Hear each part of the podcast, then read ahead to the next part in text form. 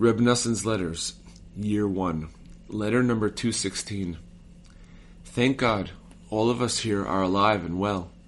You should know that our distinguished friend, Reb Avraham Ber, may he live, set out yesterday for Uman, with his chaste mother, Adel, may she live, and with a number of our comrades.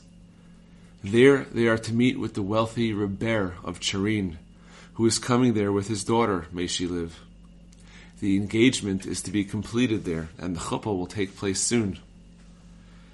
This Reb Ber was in Breslov himself regarding this matter, and he begged them with enormous pleas and supplications to agree to make the match with him.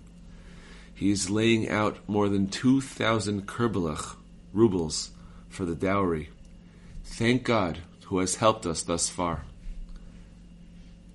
That divorced shrew and her father along with her shrew of a mother, are all grinding their teeth.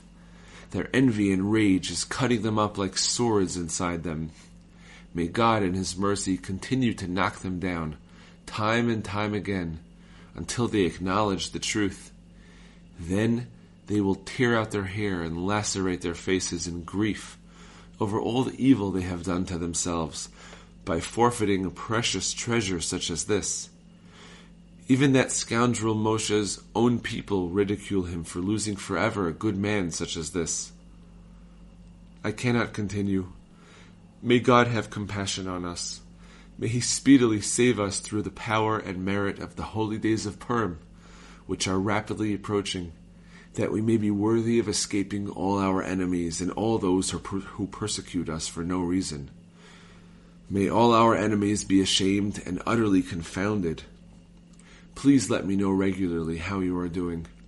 The words of your father in law and father, extending greetings to your learned honor with a mighty love.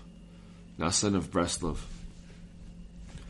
Greetings to your father, my friend, whom I love as myself, the learned and distinguished Reb Shlomo, may his light shine, and to all his family as well.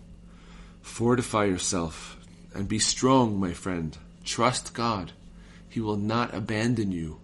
He has taken care of you your whole life, and He will not abandon you even when you are old and gray. Rise and call Him. He will quickly strengthen you. God hears the prayers of every mouth, and the only power we have rests in our mouths. The words of the one who advises you for your eternal good. Noson the same.